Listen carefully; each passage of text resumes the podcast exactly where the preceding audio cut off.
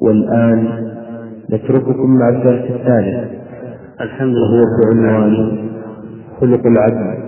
صلى الله وسلم وبارك على نبينا محمد وعلى آله وصحبه أجمعين. وبعد. فإن الأخلاق أيها الإخوة أمر من الأهمية بمكان كما ذكرنا في الدرس الماضي في تعريف الأخلاق وأهميتها وفضل صاحب الخلق ونريد أن نفتتح إن شاء الله سلسلة الأخلاق بذكر خلق عظيم جدا يكاد يكون أساس الأخلاق وللأخلاق تعلق كبير به ألا وهو خلق العدل. أما العدل فإن العلماء رحمهم الله تعالى قد ذكروا في تعريف العدل أنه ضد الجور وأنه الاعتدال والاستقامة والميل إلى الحق وأنه شرعا الاستقامة على طريق الحق والعدل كلمة يراد بها التوسط في الأمور بين الإفراط والتفريط فالجافي والغالي كلاهما قد جانب العدل والعدل كذلك هو المساواة بين التصرف وبين ما يقتضيه الحق. أن تكون متوازنا في تصرفك بين ما يقتضيه الحق دون زيادة المساواة بين التصرف وبين ما يقتضيه الحق دون زيادة ولا نقصان. ومن ذلك من أجل ذلك كان الميزان رمزا لإقامة العدل. والعدل في اصطلاح الفقهاء له اعتبار آخر وهو استواء أحوال العدل في دينه واعتداله في أقواله وأفعاله. والعدل عند المحدثين يقال شخص عدل من غلبت حسناته سيئاته وكان مرضيا في سيرته محمودا في أفعاله غير معروف بما يقدح العدالة. والله سبحانه وتعالى قد ذكر هذا الخلق في القرآن الكريم في عدة آيات. فمن ذلك أنه سبحانه وتعالى قال آمرا به إن الله يأمر بالعدل والإحسان. وأمر رسوله صلى الله عليه وسلم أن يعدل حتى بين الكفار. فقال تعالى وأمرت لأعدل بينكم. النبي صلى الله عليه وسلم يوضح أنه مأمور من الله أن يعدل بين الكفار. ولذلك لما كان بين بني النضير وبني قريظة بعض الجور بحيث إذا قتل واحد منهم شخصا من القبيلة الأخرى أعطوه نصف الدية. وإذا حصل العكس من القبيلة الأخرى قتل واحدا من القبيلة الثانية أعطوه الدية كاملة. فحكم النبي صلى الله عليه وسلم بينهم بالعدل فسوى بينهم في الدية مع أنهم كفار. وأمرت لأعدل بينكم. والله سبحانه وتعالى قد أثنى على طائفة من خلقه. قال تعالى وممن خلقنا أمة يهدون بالحق وبه يعدلون. وذكر ابن كثير رحمه الله أن المراد بهذه الأمة هي أمة محمد صلى الله عليه وسلم. وممن خلقنا أمة يهدون بالحق وبه يعدلون. ولذلك تكون هذه الأمة هي الشاهدة على جميع الأمم يوم القيامة. فإذا أنكر قوم نوح أن نوحا أرسل إليهم فإن نوحا يأتي بشهود عدول وهم هذه الأمة يشهدون له أنه أرسل إلى قومه. وكذلك فإن الله سبحانه وتعالى قد أمر بالقسط وهو العدل في الأقوال والأفعال وحتى مع الأعداء والخصوم فقال سبحانه يأمر في بالعدل في المقال والفعال في العدو والصديق والقريب. قرابة النسب والرحم. والبعيد. قال تعالى يا أيها الذين آمنوا يا أيها الذين آمنوا كونوا قوامين لله شهداء بالقسط ولا يجرمنكم شنآن قوم على ألا تعدلوا. اعدلوا هو أقرب للتقوى. واتقوا الله إن الله خبير بما تعملون. قال ابن كثير رحمه الله كونوا قوامين لله أي قوامين بالحق لله عز وجل لا لأجل السمعة لا لأجل الناس والسمعة. وفي قوله شهداء بالقسط أي بالعدل لا بالجور. وقوله سبحانه ولا يجرمنكم شنآن قوم على ألا تعدلوا الشنآن البغض الشديد. وهذه الكلمة تعطي معنى الشيء المضطرب المتحرك في النفس.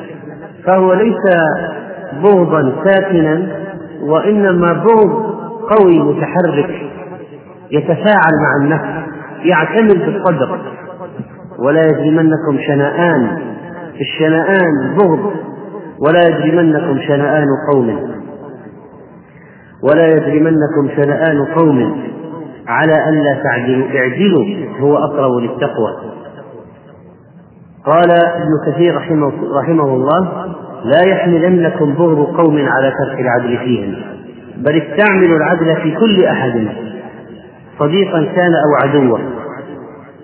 ولذلك ولهذا قال اعدلوا هو أقرب للتقوى وأقرب ما هي من أنواع كلمات اللغة. أقرب. نعم. تفضيل. هذا أفعل التفضيل. أقرب. على وزن أفعل. طيب هل معنى ذلك أن العمل بالعدل أقرب إلى التقوى من ترك العدل.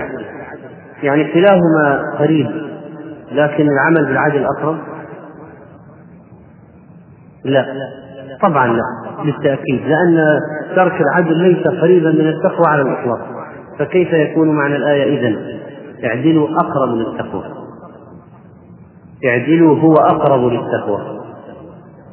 هذا كما قال العلماء من باب استعمال أفعل التفضيل في المحل الذي ليس في الجانب الآخر منه شيء.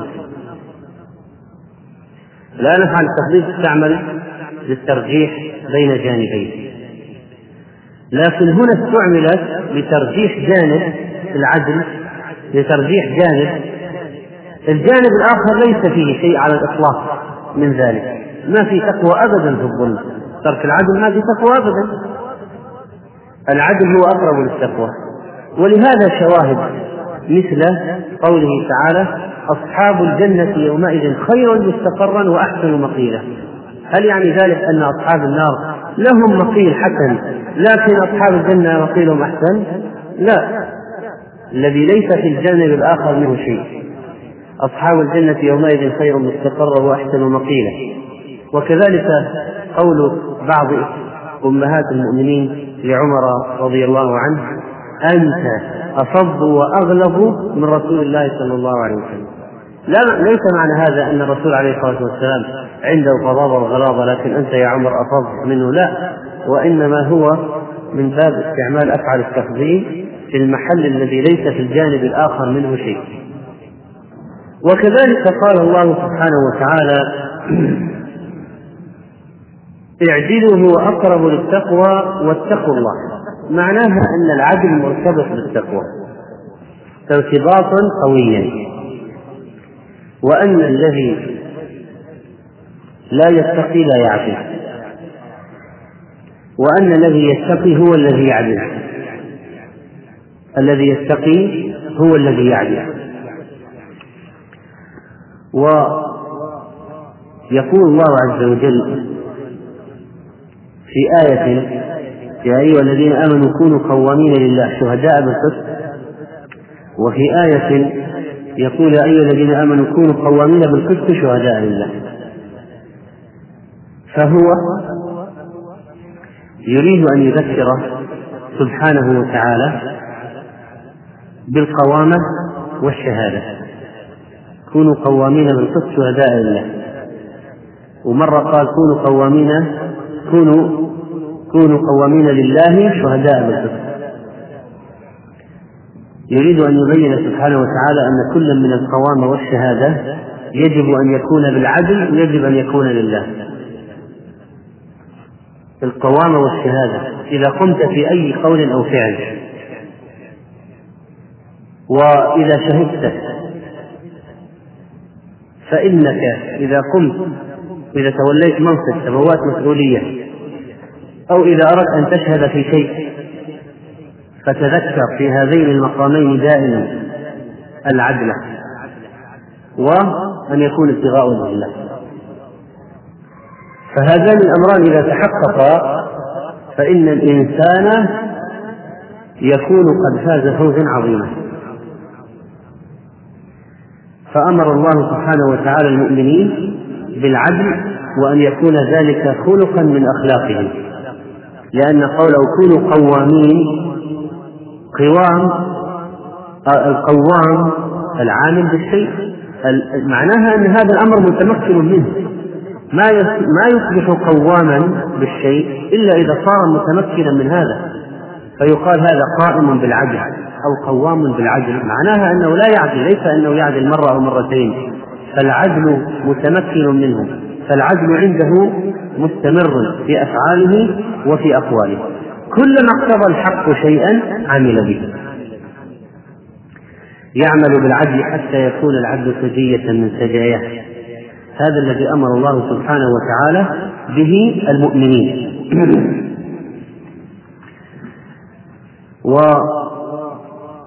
ومن الأشياء التي أمر الله سبحانه وتعالى فيها بالعدل؟ العدل بين الطائفتين المتحاربتين وإن طائفتان من المؤمنين اقتتلوا فأصلحوا بينهما. فإن بغت إحداهما على الأخرى فقاتلوا التي تبغي حتى تفيء إلى أمر الله. فإن فاءت فأصلحوا بينهما بالعدل. وأقسطوا. إن الله يحب المقسطين فإذا العدل له مجالات والكلام في الأخلاق أيها الإخوة لابد أن يكون يتطرق إلى المجالات والثمرات. في كل خلق المجالات والثمرات.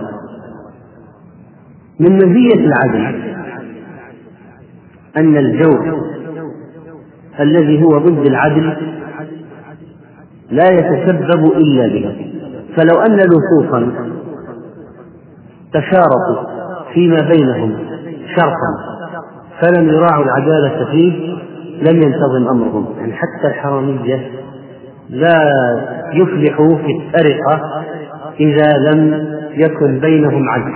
يعني حتى حتى المعصية لا تتحقق لا تنجح إلا بها. وكذلك من فضل العدل أن كل نفس تتلذذ بسماعه. وتتألم من ضد ذلك. فلو سمعت خبر في المجتمع خبر عن فلان عدل معه أنت تسترخي ترتاح. تنفرج أساريره. وإذا سمعت عن ظلم حدث على شخص تلقائيا أنت تحمئز وتنفر وتكره وتصاب بالوجوم لما حدث. فالعدل من أهميته ومن آثاره أن الإنسان يرتاح. العادل والمعدول فيه أو معه ومن يسمع الخبر. ومن يسمع الخبر. ولذلك يعني من الأدلة ومن الأشياء التي تبين أن العدل يسبب الأمن النفسي للشخص الذي يقوم به يعدل عمر بن الخطاب رضي الله عنه لما جاء المرزبان المرزبان رئيس المجوس لعمر رآه متبذلا لا حارس له نائما في المسجد. فماذا قال؟ قال عدلت فأمنت فنمت يا عمر. عدلت فأمنت فنمت. فالعدل يسبب الأمان. الواحد يرتاح ولا يخشى شيئا. كل واحد الآن يخشى على نفسه من أي شيء يخشى. من الظلم سواء الذي هو ظلمه أو من ظلم ظالمه لو أنه لا يوجد ظلم لا منه ولا من غيره يرتاح. طبعا من أي شيء يخاف. ولذلك إقامة العدل يسبب الأمن فقدان العدل يسبب الخوف. فلما عدل عمر رضي الله عنه في رعيته لم يعد يخشى أحدا. وحتى تأليف الضمير لا يوجد. والإنسان يقلق من أمرين. ضمير يؤنبه ونفس مضطربة. ويقلق من أيضا أشخاص ينتقمون منه من الآخرين. فإذا عدل فإنه يكون مرتاحا غاية الراحة رعيته اطمأن فلم يعد يحتاج إلى شيء. قال حافظ إبراهيم وراعي صاحب كسرى وراعى صاحب كسرى أن رأى عمرا بين الرعية عطلا بدون حراسة وهو راعيها. وعهده بملوك الفرس أن لها سورا من الجند والأحراس يحميها. رآه مستغرقا في نومه فرأى فيه الجلالة في أسمى معانيها. فوق الثرى تحت ظل الزوح مشتملا ببردة كاد طول العهد يبليها. فهان في عينه ما كان يخبره من الأكافر والدنيا بأيديها. الفارس هذا احتقر كل ما عند الفرس لما رأى منظر عمر. فهان في عينه ما كان يخبره من الأكاسر والدنيا بأيديها. وقال قولة حق أصبحت مثلا وأصبح الجيل بعد الجيل يحكيها أمنت لما أقمت العدل بينهم فنمت نوم قرير العين هانيها. ومن ثمرات العدل أنه ينجي يوم القيامة كما جاء في الحديث الحسن أن النبي صلى الله عليه وسلم قال ثلاث منجيات وثلاث مهلكات فأما المنجيات فالعدل فالعدل في حالة الغضب والرضا وخشية الله تعالى في السر والعلانية والقصد في الغنى والفقر. فإذا العدل ينجو به صاحبه يوم الدين. والعدل الذي ينجو به صاحبه يوم الدين الذي يكون في جميع الحالات سواء غضب الإنسان أو رضي.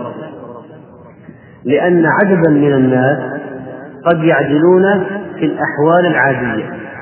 في حال الرضا يعدلون لكن في حال الغضب لا يعدلون. وبعض الناس إذا رضي عن فلان جار لأجله فلا يعدل. فإذا كان الإنسان عادلا في حال الرضا في حال الغضب استقامت أموره في من معه.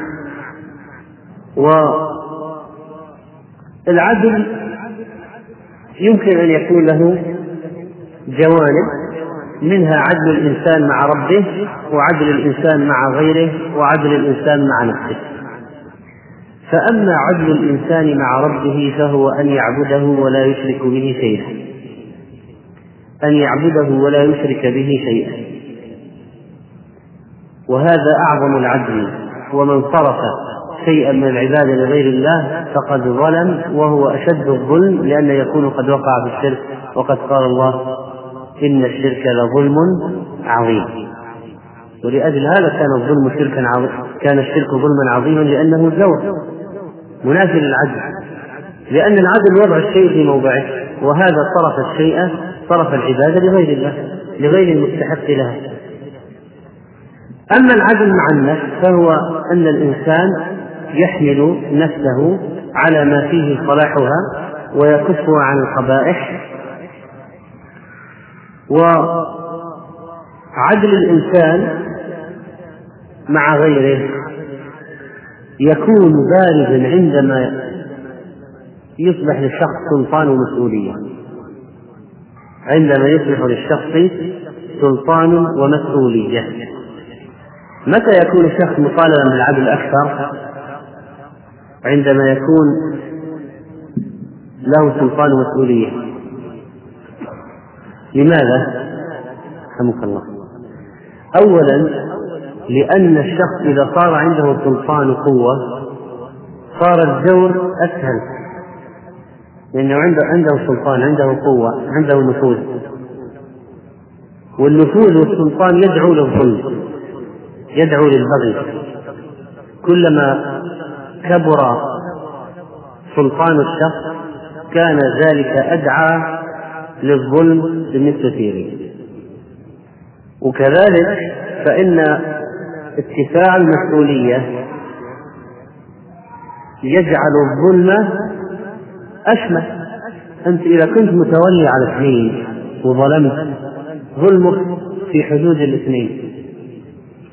إذا كنت متولي على عشرة وظلمتهم فظلمك عم العشرة فكيف لو كنت مسؤولا عن ملايين؟ ولذلك قال عليه الصلاة والسلام سبعة يظلهم الله في ظله يوم لا ظل إلا ظله إمام عادل. وكذلك أخبر أن دعاءه مستجاب الإمام العادل. فأصعب الأشياء أن يتولى الإنسان الإمامة ويعدل. أولا لأنه يكون أقوى شخص نفوذا وسلطة وثانيا أن المسؤولية عظيمة لأنه لن يكون مسؤولا عن عشرة ولا عشرين عن ملايين. ولذلك عمر رضي الله عنه كان غاية في الحرص على أن لا يظلم أحدا. ولو أردنا أن نستعرض بعض النماذج من سيرة عمر رضي الله تعالى عنه هو لما قال والله لو عثرت بغلة في العراق لوجدتني مسؤولا عنها قيل لماذا يا أمير المؤمنين؟ قال لأنني مكلف بإصلاح الطريق. لأنني مكلف بإصلاح الطريق. ولما كان عمر راجعا مرة من سفر ونزل بجانب نزل مع من معه وكان بجانب بقرب منه خيمة فذهب عمر يتفقد الرعية على العادة حضرا وسفرا. فدخل الخيمة فوجد أو استأذن على عجوز. فقال كيف سيرة أمير المؤمنين؟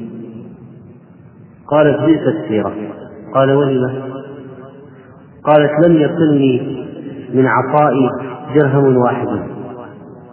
قال وما يدري عمر عنك وأنت في هذه الأرض المقطوعة. قال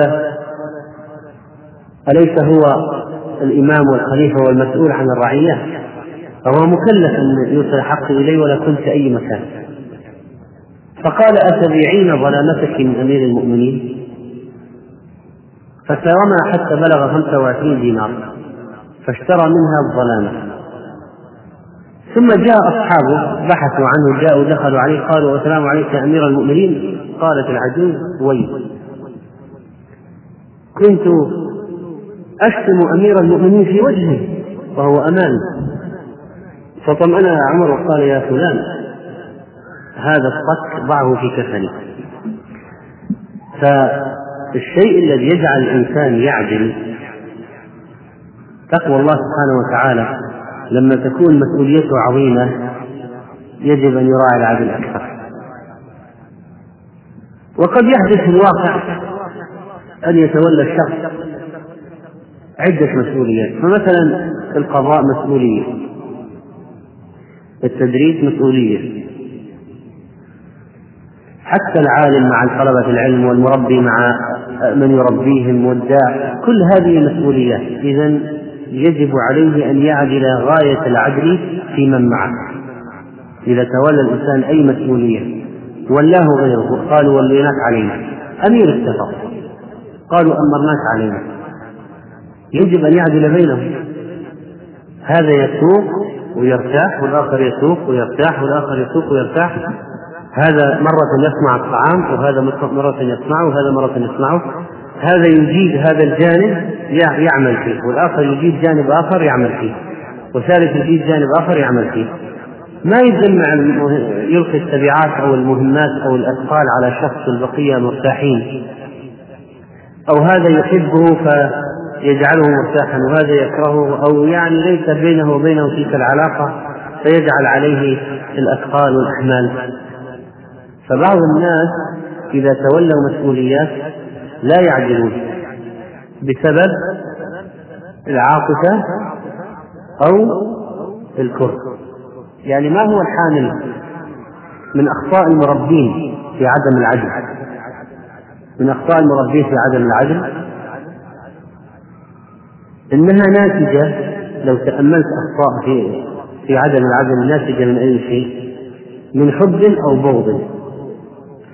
فلما أحب فلان أكثر مال وأعطاه ميزات وأشياء. على حساب الآخرين. ولما أبغض فلانا جار عليه وقسى عليه وأثقل عليه. ولذلك لا بد أن يتفطن الإنسان لنفسه كما قال الله سبحانه وتعالى ولا يجرمنكم شنآن قوم على ألا تعدلوا. والحديث يقول عدل الغضب والرضا.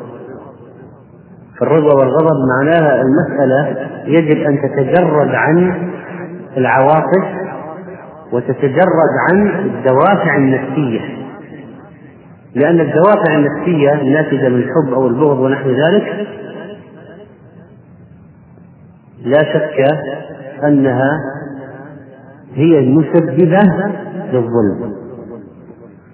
والتي تحمل الإنسان على عدم العدل إذا استمر استمر الإنسان عليها ولم يبالي بما تؤدي إليه عاطفته حبا أو بغضا فإنه يقع في الجور والظلم. من مجالات العدل المهمة جدا بطبيعة الحال آه، العدل في القضاء. ولو كان الإنسان أمير المؤمنين. وقد جلس عمر رضي الله عنه مع خصمه عند القاضي وهو أمير المؤمنين. وله في ذلك قصص فمنها أن عمر رضي الله تعالى عنه صار بينه وبين أبي بن كعب خصومة. فقال عمر اجعل بيني وبينك رجلا نتحاكم إليه أنا لا أستطيع أن أقضي فيك وأنت أنا أمير المؤمنين وأنت في هذه القضية. أنا خصم. كيف أكون أنا الخصم وأنا الحكم؟ فيك الخصام وأنت الخصم والحكم. اجعل بيني وبينك رجلا. فجعل بينهما زيد بن ثابت. فأتياه. فقال له عمر أتيناك لتحكم بيننا وفي بيته يؤتى الحكم. ما نأتي به؟ تعال أنت. لا نحن نأتيه. نحن نأتي ذهب عمر رضي الله تعالى عنه وخصمه أبي إلى زيد رضي الله عن الجميع. فقال له عمر أتيناك لتحكم بيننا وفي بيتي يؤتى الحكم. فلما دخل عليه وسع له زيد في قبر فراشه. فقال ها هنا أمير المؤمنين. فقال له عمر هذا أول جور جرت في فضلك أنا توسع لي طيب هذا؟ نحن في مجلس حكم سوا سوا ولكن أجلس مع خصمي فجلس بين يديه فادعى أبي وأنكر عمر فقال زيد لأبي اعطوا أعطي أمير المؤمنين من اليمين. الآن بين عن مدعي اليمين على من أنكر. معنى ذلك هذا بين الادعاء توجهت اليمين على عمر لا بد أن يحلف. فقال زيد لأبي أعطي أمير المؤمنين من اليمين. وما كنت لأسألها لأحد غيره. فحلف عمر ثم أقسم لا يدرك زيد القضاء حتى يكون عمر ورجل من عرض المسلمين عنده سواء. ما أوليك حتى تجعلني أنا وأي واحد من المسلمين سواء. وكان للعباس بن عبد المطلب رضي الله عنه مزار إلى جنب مسجد المدينة. فقال له عمر رضي الله عنه بعنيها الآن مصلحة عامة توسعة المسجد. بعنيها. فأراد عمر أن يزيدها في المسجد. فأبى العباس أن يبيعها إياه. فقال عمر فهبها لي فأبى. فقال فودعها أنت في المسجد. بهبة من عندك. فأبى. فقال عمر لا بد لك من إحداهن. فأبى عليه. فقال خذ بيني وبينك رجلا. فأخذ أبي رضي الله عنه. هذا هو الجمال في الصحابة. يعني ما في مواقف مبنية على أشياء سابقة. خلاص لا مسألة تنتهي في لحظتها هم بشر يحدث بينهم أشياء. ما يحدث بينهم نزاع كل واحد يظن أن الأرض له أو الشيء له هذا.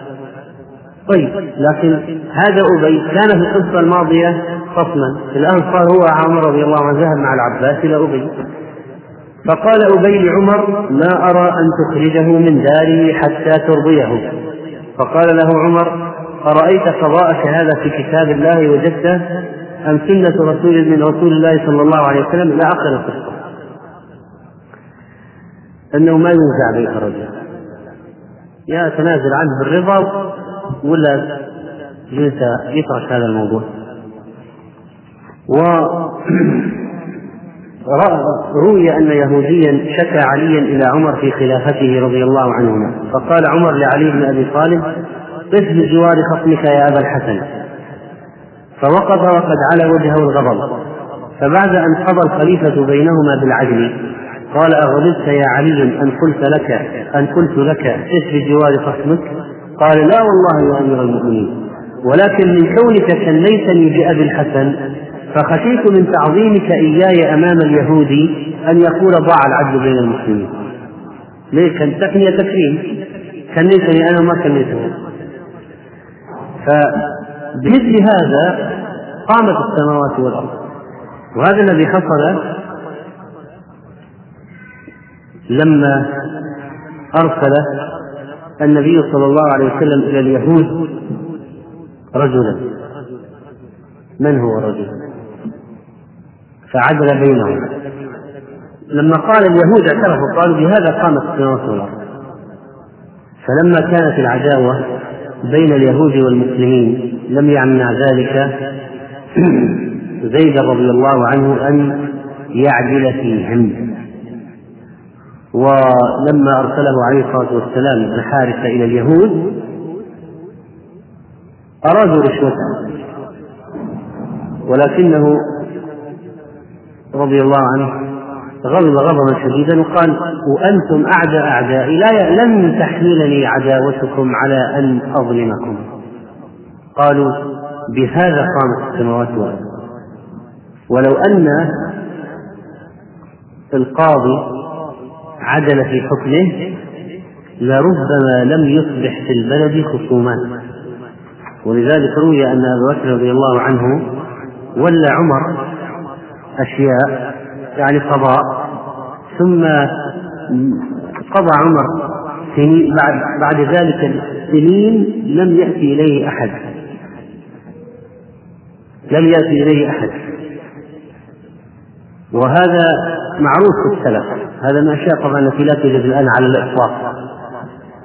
كانت تمر المدة الكثيرة على القاضي لا يأتيه خصوم طويلة تمر مدة طويلة على القاضي ما يأتيه خصوم هذا الذي قيل أن عمر رضي الله عنه أبو بكر لما عين عمر قاضيا عن المدينة مكث عمر سنة لم يختصم إليه اثنان. ثم طلب من أبي بكر أن يعفاه من القضاء. يعني ليه؟ يعني القاضي على القاضي على القاضي فقال له أبو بكر امن مشقة القضاء تطلب الاعفاء يا عمر؟ فقال عمر لا يا خليفة رسول الله ولكن لا حاجة لي عند قوم مؤمنين. عرف منه كل منهم ما له من حق فلم يطلب أكثر منهم. وما عليه من واجب فلم يقصر في أدائه. أحب كل منهم لأخيه ما يحب لنفسه. وإذا غاب أحدهم تفقدوه وإذا مرض عادوه وإذا افتقر أعانوه وإذا احتاج ساعدوه وإذا أصيب واتوه. دينهم النصيحة وخلقهم الأمر معروف والنهي عن المنكر ففيما يختصمون إذا ولذلك كان كان العدل في القضاء من أعظم الأشياء. و على أي حال فإنه كما قلنا العدل في المسؤوليات. كلما كانت مسؤولية أكبر الإمام القاضي هؤلاء مسؤوليتهم كبيرة.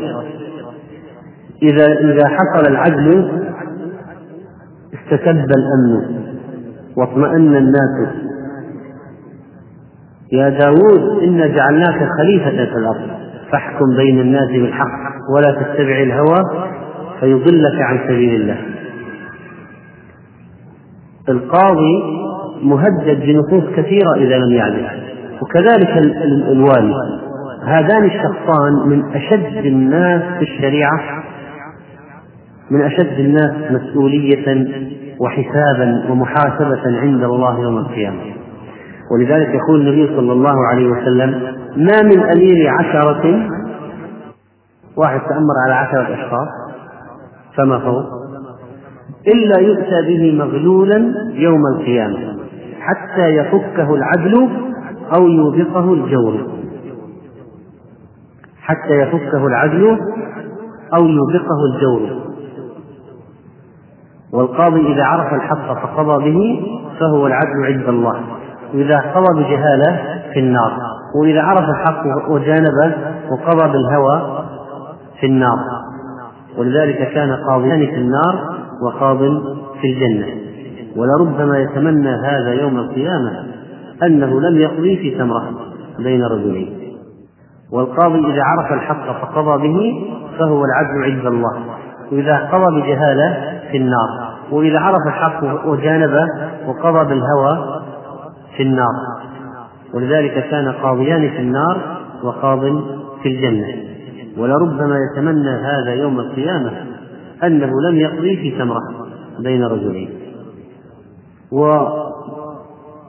والإنسان إذا عدل لا يعني ذلك أنه لن يسلم فإن بعض الناس لا يعجبه العدل أصحاب النفوس المريضة حتى لو عدلت فيه وأعطيته حقه ما يرضي. فيحمل عليك حتى لو عدلت. وهنا يكون الإنسان قد أدى ما عليه ولا يضره بعد ذلك الكلام. ولذلك النبي عليه الصلاة والسلام أوذي في هذا الجانب إيذاء عظيما. أوذي في هذا الجانب إيذاء عظيما. فقد جاء في الحديث الصحيح الذي رواه البخاري رحمه الله أن النبي عليه الصلاة والسلام بعث إليه بشيء فقسمه بين أربعة وقال أتألفهم. فقال رجل ما عدل فقال يخرج من ضئضئ هذا قوم يمرقون من الدين. وفي رواية للبخاري عن أبي سعيد رضي الله عنه قال بين النبي صلى الله عليه وسلم يقسم ذات يوم قسما.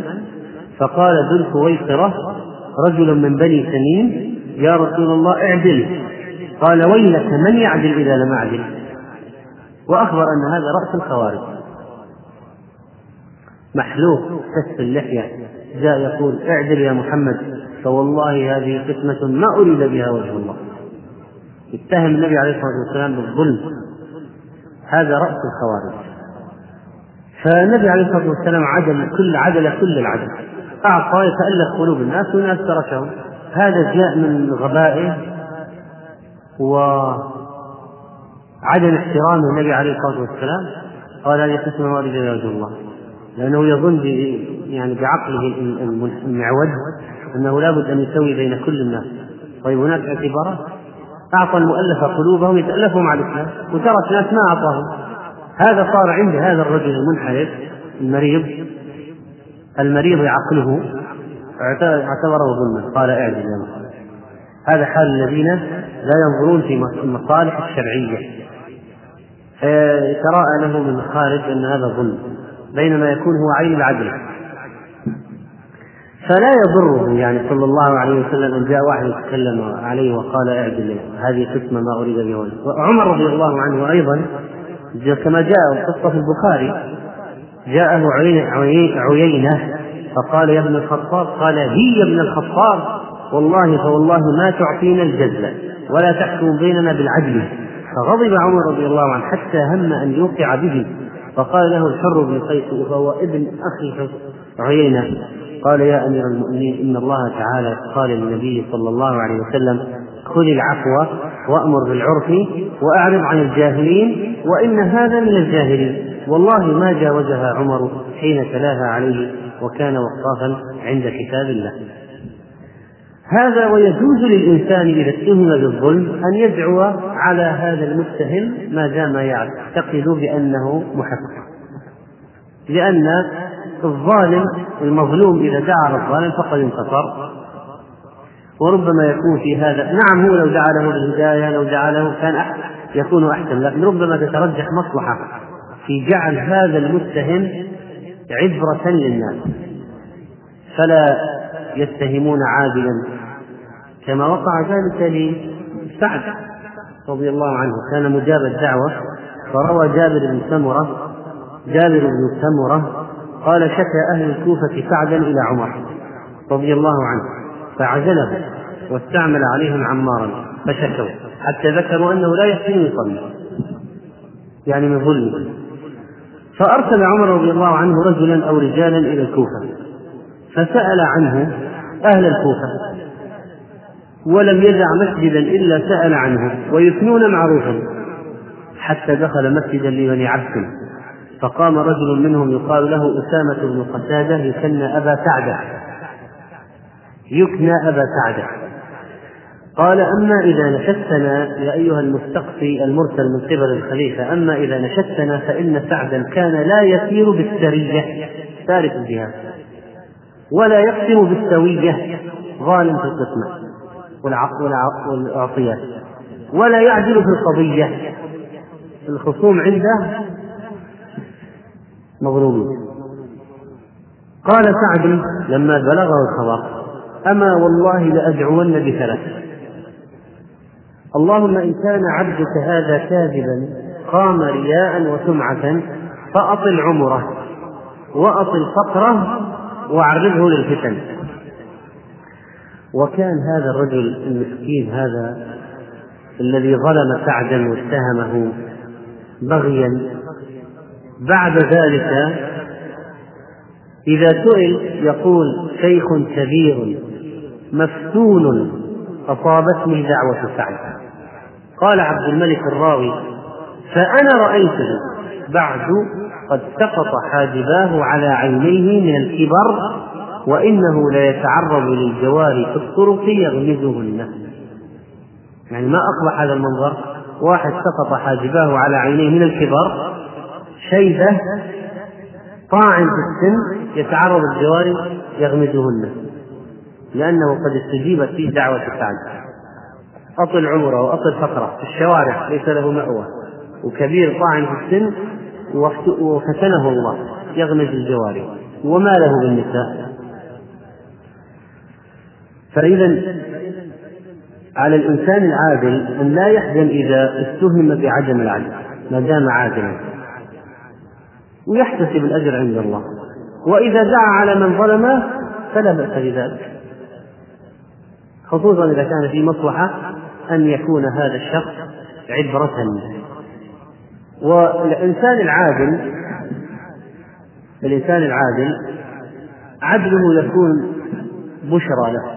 في الحياة الدنيا وفي الآخرة. كما دخل شاب قيل هو ابن عباس على عمر رضي الله عنه وهو على فراش الموت فقال أبشر. وقيل شاب آخر من الأنصار. قال ابن عباس له كلام وقال له شاب من الأنصار كلاما آخر.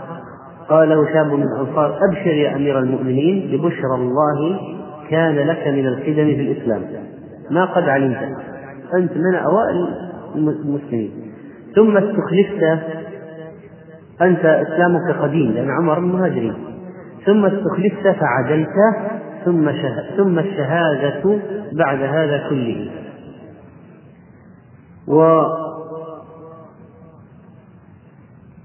والعدل مطلب منشود الناس كلهم يريدونه كل الناس يريدون العدل بل إنهم أحيانا ربما غلفوا المطلب الذي يريدونه لأنهم ينشدون العدل لكن العدل قد لا يكون في كلامهم أو لا يكون في الشيء الذي ينشدونه. وقد حصل أن بعض أزواج النبي عليه الصلاة والسلام تضايقن لما كانت الهدايا تأتي كلها في يوم عائشة. لما كان الأنصار لما كان المسلمون يعلمون حب النبي عليه الصلاة والسلام لعائشة رضي الله عنها كانوا يتعمدون أن يقدموا هداياهم للنبي عليه الصلاة والسلام في يوم عائشة وهو في حجرة في بيت عائشة. فغضبت أمهات المؤمنين. غضبنا. لماذا يعني كل الهدايا في يوم عائشة؟ فأرسلنا للنبي عليه الصلاة والسلام أم سلمة. من كانت عنده هدية يريد أن يهديها لرسول الله صلى الله عليه وسلم بعثها في أي بيت كان من بيوت نسائه. ما النبي عليه الصلاة والسلام ما استجاب يعني. هو هل من اللائق أن يقول الناس يا أيها الناس الذي يريد أن يهديني يهديني كيف يهديني خاف الناس الناس أرادوا أن يهدوه وهذا شأن المهدي ولا يعني يتدخل المهدى إليه في المهدي. المهدي يريد أن يجعلها في هذا اليوم يجعلها في هذا اليوم. لا لا يليق أن يقول يا أيها الناس من أراد أن يهديني والهدية هو شأن المهدي. فالنبي عليه الصلاة والسلام ترك ذلك. ما ما أعلنه ولا نبه عليه. ما رأى أن في ذلك مصلحة. أو المصلحة الراجحة في ذلك. ثم إنهن دعون فاطمة بنت رسول الله صلى الله عليه وسلم. فأرسلت إلى رسول الله صلى الله عليه وسلم تقول إن نساءك ينشدنك الله العدل في بنت أبي بكر. فكلم فكلمته فقال يا بني ألا تحبين ما أحب؟ قالت بلى فرجعت إليهن فأخبرتهن.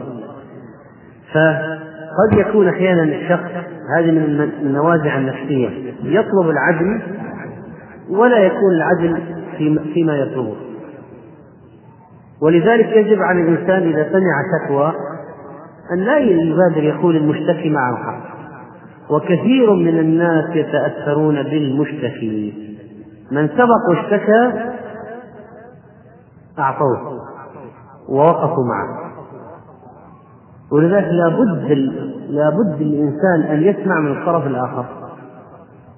لماذا يحصل الظلم فيها؟ لأن الشخص الأول المشتكي سبق إلى نفسك وكلامه وقر في صدرك وتأثرت به أولا وتشربته نفسك وفهمه عقلك. فاستولى على المكان الفارغ. فلما جاء الثاني الإنسان يبرمج نفسه تلقائيا لدحض شبهات كلام الثاني والرد على الثاني لأن نفسه قد تشرب في الأول.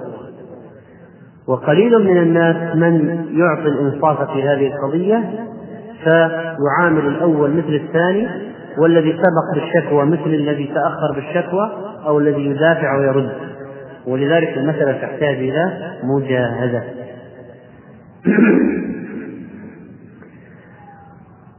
قلنا الناس ينشدون العدل ويبحثون عن العدل. والأرض تبحث عن العدل وتتعطش له. ولذلك جاء في حديث عيسى عليه الصلاة والسلام قال النبي عليه الصلاة والسلام والله لينزلن ابن مريم حكما عادلا فلا يكسرن الصليب ولا يقتلن الخنزير ولا يضعن الجزية. لا يقبل إسلام أو قتل. ولا تتركن فلا يسعى عليه ما في من كثرة المال الناس يحتاجون للمال ولا تذهبن الشحناء والتباغض والتحاسد. ولا يدعون إلى المال فلا يقبله أحد. فلا يقبله أحد. إذا العدل ماذا سبب؟ رخاء. رخاء عام في الأرض.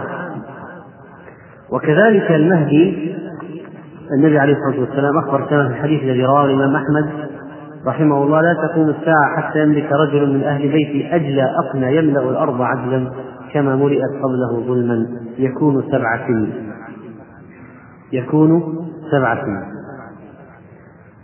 طيب.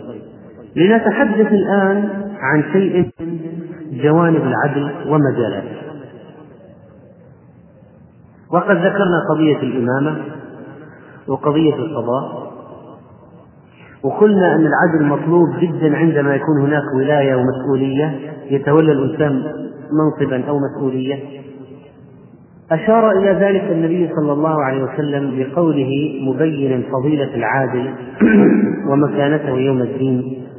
في الحديث الصحيح الذي رواه مسلم رحمه الله عن زهير قال قال رسول الله صلى الله عليه وسلم إن المقسطين عند الله على منابر من نور عن يمين الرحمن عز وجل وكلتا يديه يمين الذين يعدلون في حكمهم وأهليهم وما ولوا أو ما ولوا.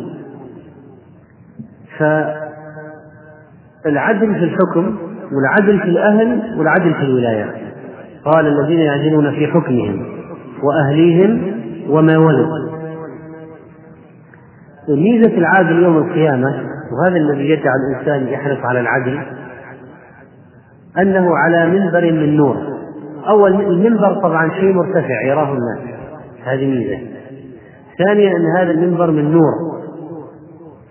ثالثا أن الجهة التي يكون فيها هذا الشخص الجهة الفاضلة وهي جهة اليمين. يقول عن يمين الرحمن عز وجل عن يمين الرحمن عز وجل من هؤلاء الأشخاص على المنابر الذين يعدلون في حكمهم وأهليهم وما ولوا؟ ومن المجالات العظيمة في العدل؟ العدل بين الزوجات. لأن الله سبحانه وتعالى أمر بالعدل وأن الإنسان إذا لم يكن يستطيع أن يعدل فلا فلا يعدد الزوجات ولا يتزوج بأكثر من واحدة. فالعدل شرط لتعدد الزوجات وكثير من الذين يتزوجون أكثر من واحدة لا يعدلون. والعدل المطلوب في الزوجة أساسا المبيت والنفقة. فإذا بات عند هذه الليلة يبيت عند الأخرى الليلة التي بعدها وهكذا. وليس المقصود العدل في الوقت. يعني إذا وطأ هذه هذه الليلة يجب أن يطأ الثانية في الليلة التي بعدها؟ لا. ليس هذا واجبا لكن المبيت هو الواجب لأن النفس قد تنشط لوطء هذه ولا تنشط لوطء الأخرى. لكن هذا لا يكون على إطلاقه بمعنى أنه لا يطأ هذه أبدا وكل الوطء لتلك. لا لا تميل كل الميل فتذرها كالمعلقة. ولذلك الشريعة أوجبت على الرجل حدا معينا لا يجوز أن يتأخر فيه عن وقت زوجته. وبعض العلماء قالوا أربعة أشهر بعضهم قال غير ذلك. والصحيح أنه يختلف باختلاف الأحوال. فالزوجة فالزوجات يتفاوتن في الحاجة إلى الوطء للعفة. فهذه قد يعفها أن توطأ كل أسبوع وأخرى يعفها أن توطأ كل شهر. وإذا زاد عن ذلك فسدت. فالزوج هو الذي يراعي هذه المسألة. الشاهد أن كنا نتحدث عن العدل بين الزوجات في المبيت والنفقة. النفقة يعني التي ليس لها سبب يجب أن يعدل فيها. فالمثل العيدية عيدية. كلهن سواء في سببها وهو قدوم العيد. فيجب أن يسوي بينهن فإذا أعطى هذه مئة يعطي الأخرى مئة. وإذا ما أعطاها مئة أو أعطاها أقل فهو ظالم غير عادل لم يستعمل العدل الشرعي. وليس مطلوبا كذلك في العدل بين الزوجات العدل في المحبة القلبية لأنه شيء لا يملكه الإنسان. ولذلك فإن النبي صلى الله عليه وسلم كما قالت عائشة في الترمذي والحديث الصحيح أن أنه كان يقسم بين نسائه فيعدل ويقول اللهم هذه قسمتي فيما أملك فلا تلمني فيما تملك ولا أملك. وهو القلب. الحب والمودة. من عدله قصصه عليه الصلاة والسلام المشهورة في عدل بين زوجاته ما رواه البخاري رحمه الله والنسائي واللفظ للنسائي عن أنس قال كان النبي صلى الله عليه وسلم عند إحدى أمهات المؤمنين وهي عائشة فأرسلت أخرى بقصعة فيها طعام. وكانت الأخرى تجيد الطبخ فعائشة غارت. يعني كل ما جاءت جاءت جاء طبخ من عند فلانة من عند فلانة وفي بيتها فضربت يد الرسول فسقطت القطعة فانكسرت. فأخذ النبي صلى الله عليه وسلم الكسرتين فضم إحداهما على الأخرى فجعل يجمع فيها الطعام ويقول غارت أمكم. كلوا أمنا أم المؤمنين طبعا. غارت أمكم كلوا. فأكلوا فأمسك حتى جاءت بقطعتها التي في بيتها. هذه صحيح فدفع القطعة الصحيحة إلى الرسول ليوصلها إلى صاحبة القطعة المكسورة وترك المكسورة في بيت التي كسرتها. هذا من عدله عليه الصلاة والسلام بين الزوجات توجه إليه رجل بسؤال قال أنا عندي زوجتين إذا رحنا مشوار جنب السائق مكان لشخص طعم طبعا الكبيرة ولا الأولى ولا من؟ فالثاني الشيخ عبد العزيز قال كلهم ورق فإذا الإنسان يجب أن يعدل حتى في الأشياء الدقيقة. بعض الناس لما يتركون العدل تنشأ المشكلات واسأل أي واحد عنده أكثر من زوجة يعاني من مشكلات. نسبة كبيرة منهم سبب المشكلات التي يعاني منها عدم عدله بين زوجين لو أنه عدل ما تفاقمت هذه المشكلة. الغيرة موجودة لكن ما الذي يقضي على الغيرة أو يعالج الغيرة؟ العدل. وعندما لا يوجد عدل لا يوجد راحة لا في الدنيا ولا في الآخرة. ولذلك قال عليه الصلاة والسلام إذا كان عند الرجل امرأتان فلم يعدل بينهما جاء يوم القيامة وشقه ساقط. الحمد لله تحدثنا عن العدل بين الزوجات كمجال من مجالات العدل وننتقل إلى العدل بين الأولاد. والعدل بين الأولاد من المجالات العظيمة للعدل قال البخاري رحمه الله في صحيحه باب الهبة للولد وإذا أعطى بعض ولده شيئا لم يجز حتى يعدل بينهم ويعطي الآخرين مثله ولا يشهد عليه وقال النبي صلى الله عليه وسلم اعدلوا بين أولادكم في العطية. وقد حدثت قصة مشهورة للنعمان بن بشير رضي الله عنهم عنهما وهو على المنبر آه، يقول القصة وهو على المنبر قال أعطاني أبي عطية. فقالت عمرة بنت رواحة لا أرضى حتى تشهد رسول الله صلى الله عليه وسلم. كأن المرأة أحست أن هذا غير صحيح. قالت اذهب وأشهد الرسول عليه الصلاة والسلام. فأتى رسول الله صلى الله عليه وسلم فقال إني أعطيت ابني من عمرة بنت رواحة عطية. شوف عدل المرأة هذا الولد من عمرة وله أولاد من غيرها. لما أعطى ولده من عمرة عمرة قالت أشهد النبي عليه الصلاة والسلام؟ إني أعطيت ابني من عمرة بنت رواحة عطية فأمرتني أن أشهدك يا رسول الله. قال أعطيت سائر ولدك؟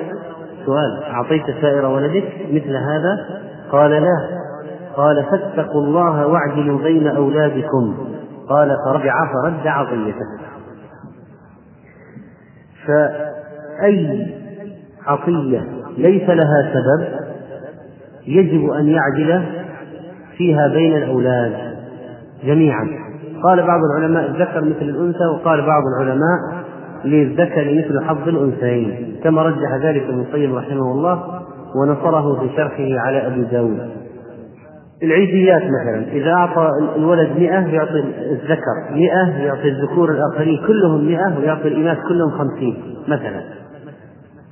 ولا يجوز له أن يفاوت في العطية إلا لسبب كأن يكون بأحد الأولاد شيء لم يكن بالآخر. مثلا هذا عليه دين الآخر ليس عليه دين فأعطى هذا مالا يسدد دينه. هذا مريض يحتاج نفقات علاج أعطاه نفقات العلاج ذاك لا يحتاج. هذا يحتاج إلى نفقات دراسة ثمن كتب وكراريس أكثر.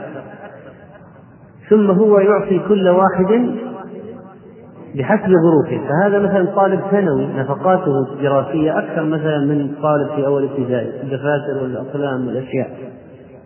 هذه بنت هذا ولد لعبته آه، خمسة ريال. هذا ولد في سادس يحتاج إلى لعبة قد تكون بمئة وخمسين. هذا ولد في أول هذا ولد عمره سنتان. فإذا يعدل بمعنى يعطي كل واحد ما يحتاج إليه. ولو صار الصغير هذا في سن الكبير ينوي أن يعطيه مثل ما أعطى الكبير. ولو أنه أعطى صار الكبير يسوق فالأب صار يحتاج إلى من يوصل أهله إلى مكان يعني هذا الولد يوصلهم يجعل السيارة باسمه يعني اسم الأب. أمانة عند الولد هذا يسوق بأهله وإخوانه.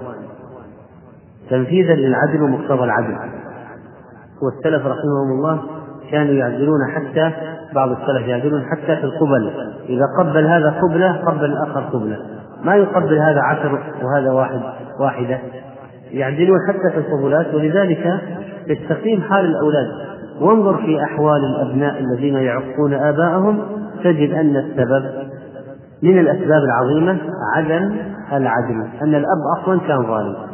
كان يفضل بعضهم على بعض في الأعطيات بعضهم على بعض في البر في الصلة في العطف في الحنان.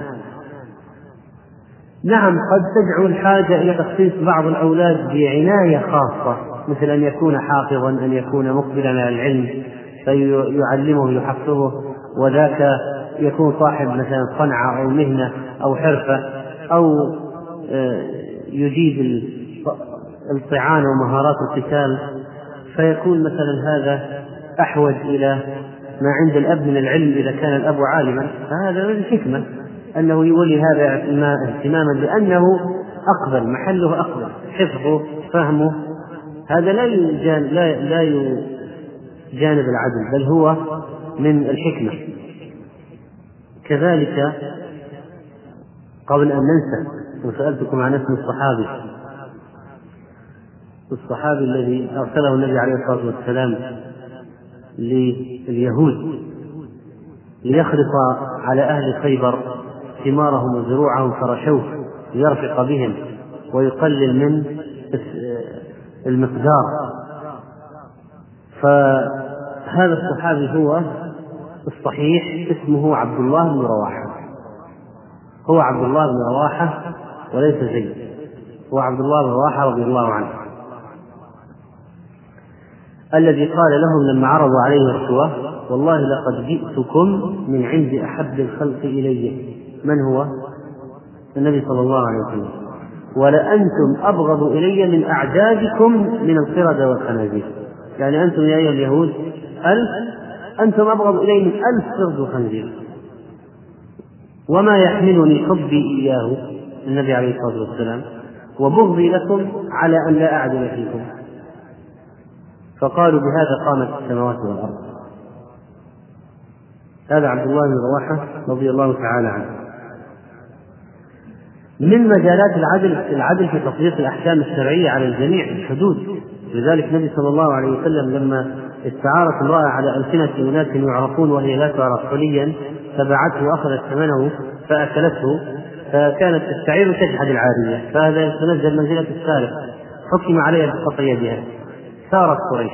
فزعوا إلى أسامة. توسط أسامة تلون وجه النبي صلى الله عليه وسلم وغضب غضبا شديدا واعتلى المنبر أثنى على الله. ثم قال أما بعد فإنما هلك الناس قبلكم أنهم كانوا إذا سرق الشريف فيهم تركوه وإذا سرق الضعيف فيهم أقاموا عليه الحد. والذي نفس محمد بيده. لو أن فاطمة بنت محمد سرقت لقطعت يدها ثم قطع يد المخزومية ثم تابت المخزومية وصلح حالها وهنا مسألة مهمة جدا وهي أن الناس لا يعرفون العدل بدون شريعة ولذلك قوانين الجاهلية هذه تتخبط ويتخبطون ويعدلون القوانين كل فترة يعدلون القوانين يعدل القوانين يكتشفون ثغرات يكتشفون مشكلات يعدلون القوانين. لماذا؟ لأن الميزان لا يمكن أن يهتدي إليه البشر وحدهم. الميزان الذي عليه على أساسه يعدل يحكم. ولذلك الشريعة جنبتنا كل هذه الترهات جاء الله بالميزان أنزل الله الميزان بالقسط ليحكم بين الناس يحكم به بين الناس. فالآن مثلا نسبة المواريث محددة في الشريعة. لا نحتاج إلى قوانين وضعية ولا على أهواء الناس. أصلا لو قلت لواحد وزع لي الشركة لو قلت لعشرة أشخاص كل واحد يعطيني رأيه في توزيع شركة من غير دين. يتخبطوا كل منهم يرى مصلحة ويرى أن هذا حق وهذا أكثر وهذا يأخذ وهذا ما يأخذ. ولذلك من من النعم العظيمة على المسلمين أن الله جاءنا بشريعة العدل فيها معروف الميزان معروف. كذلك العدل في معاقبة المعتدي. قال الله تعالى وإن عاقبتم فعاقبوا بمثل ما عاقبتم به. بعض الناس قد يقع عليه ظلم فيذهب فيقوم على الآخر فيظلمه بزيادة عقوبة أكثر مما عوقب به. والله يقول وإن عاقبتم فعاقبوا بمثل ما عوقبتم به. العدل في الميزان الإنسان البائع. النبي صلى الله عليه وسلم قال للوزان زن وأرجح. العدل في كتابة الدين. الله عز وجل يقول وليكتب بينكم كاتب بالعدل. يعني بالقسط والحق. لا يجور في الكتابة على أحد. لا يكتب إلا ما اتفقوا عليه. من غير زيادة ولا نقصان. إذا كان الذي عليه الحق سفيها أو ضعيفا لا يستطيع أن يتكلم ولا يبين أو صغيرا أو مجنونا أو جاهلا وليه يملل بالعدل. فإذا حتى كتابة الديون كتابة الأشياء بالعدل. ليش سموه كاتب العدل؟ في المحكمة؟ لأنه هذا ينبغي أن يكون يكتب بالعدل كاتب العدل كتابة العدل. فما أعظم المسؤولية؟ فالعدل في كل شيء حتى في الملابس التي تلبسها. يعني ذكر العلماء من آداب اللباس أن يعدل بين أطراف جسده في اللباس. ما يلبس شيء بكم شيء من غير كم كم ليد من من من الأسباب التي ذكروها في النهي عن المشي بالنعل الواحدة. قالوا حتى لا يخرج عن حد الاعتدال في المشية. وقالوا حتى لا يتعثر أو يسقط. وقالوا أشياء. مما قالوا حتى يعدل بين أعضاء في اللباس. ما يمشي بنعل واحدة إذا انقطعت النعل خلع الجميع. إما أن يصلحها ويمشي بهما أو يخلعهما جميعا. يعدل بين أعضاء في اللباس حتى في الملابس حتى في النعال. العدل بين الأعضاء. ولعل الراجح فيها والله أعلم. عدة أسباب منها هذا الذي تقدم وأن الشيطان يمشي في النعل الواحدة كما ثبت بذلك في الحديث فيكون النهي عن التشبه بالشيطان. العدل في القول والعدل في الحكم على الأشخاص من أعظم المجالات التي يجب أن يكون العدل واضحا فيها. ولذلك سنخص هذا الموضوع بشيء من الاهتمام. التثبت قبل الحكم على الشخص. العدل العدل اتخاذ المواقف من الأشخاص له خطوات. إذا أردت أن تعدل اتخاذ مواقف من الأشخاص له خطوات. التثبت من الأمر قبل الحكم على الشخص. النبي صلى الله عليه وسلم لما أخطأ حاطب رضي الله عنه أول شيء تثبت من الخطأ. أمرهم أن يذهبوا إلى روضة خاص ويأتوا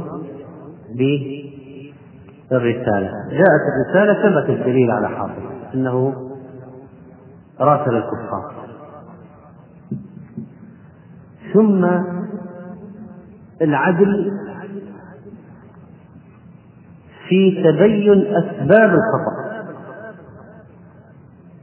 قلنا الآن من مجالات العدل العظيمة اتخاذ المواقف من الأشخاص إذا أخطأوا تتخذ الموقف بناء على أي شيء؟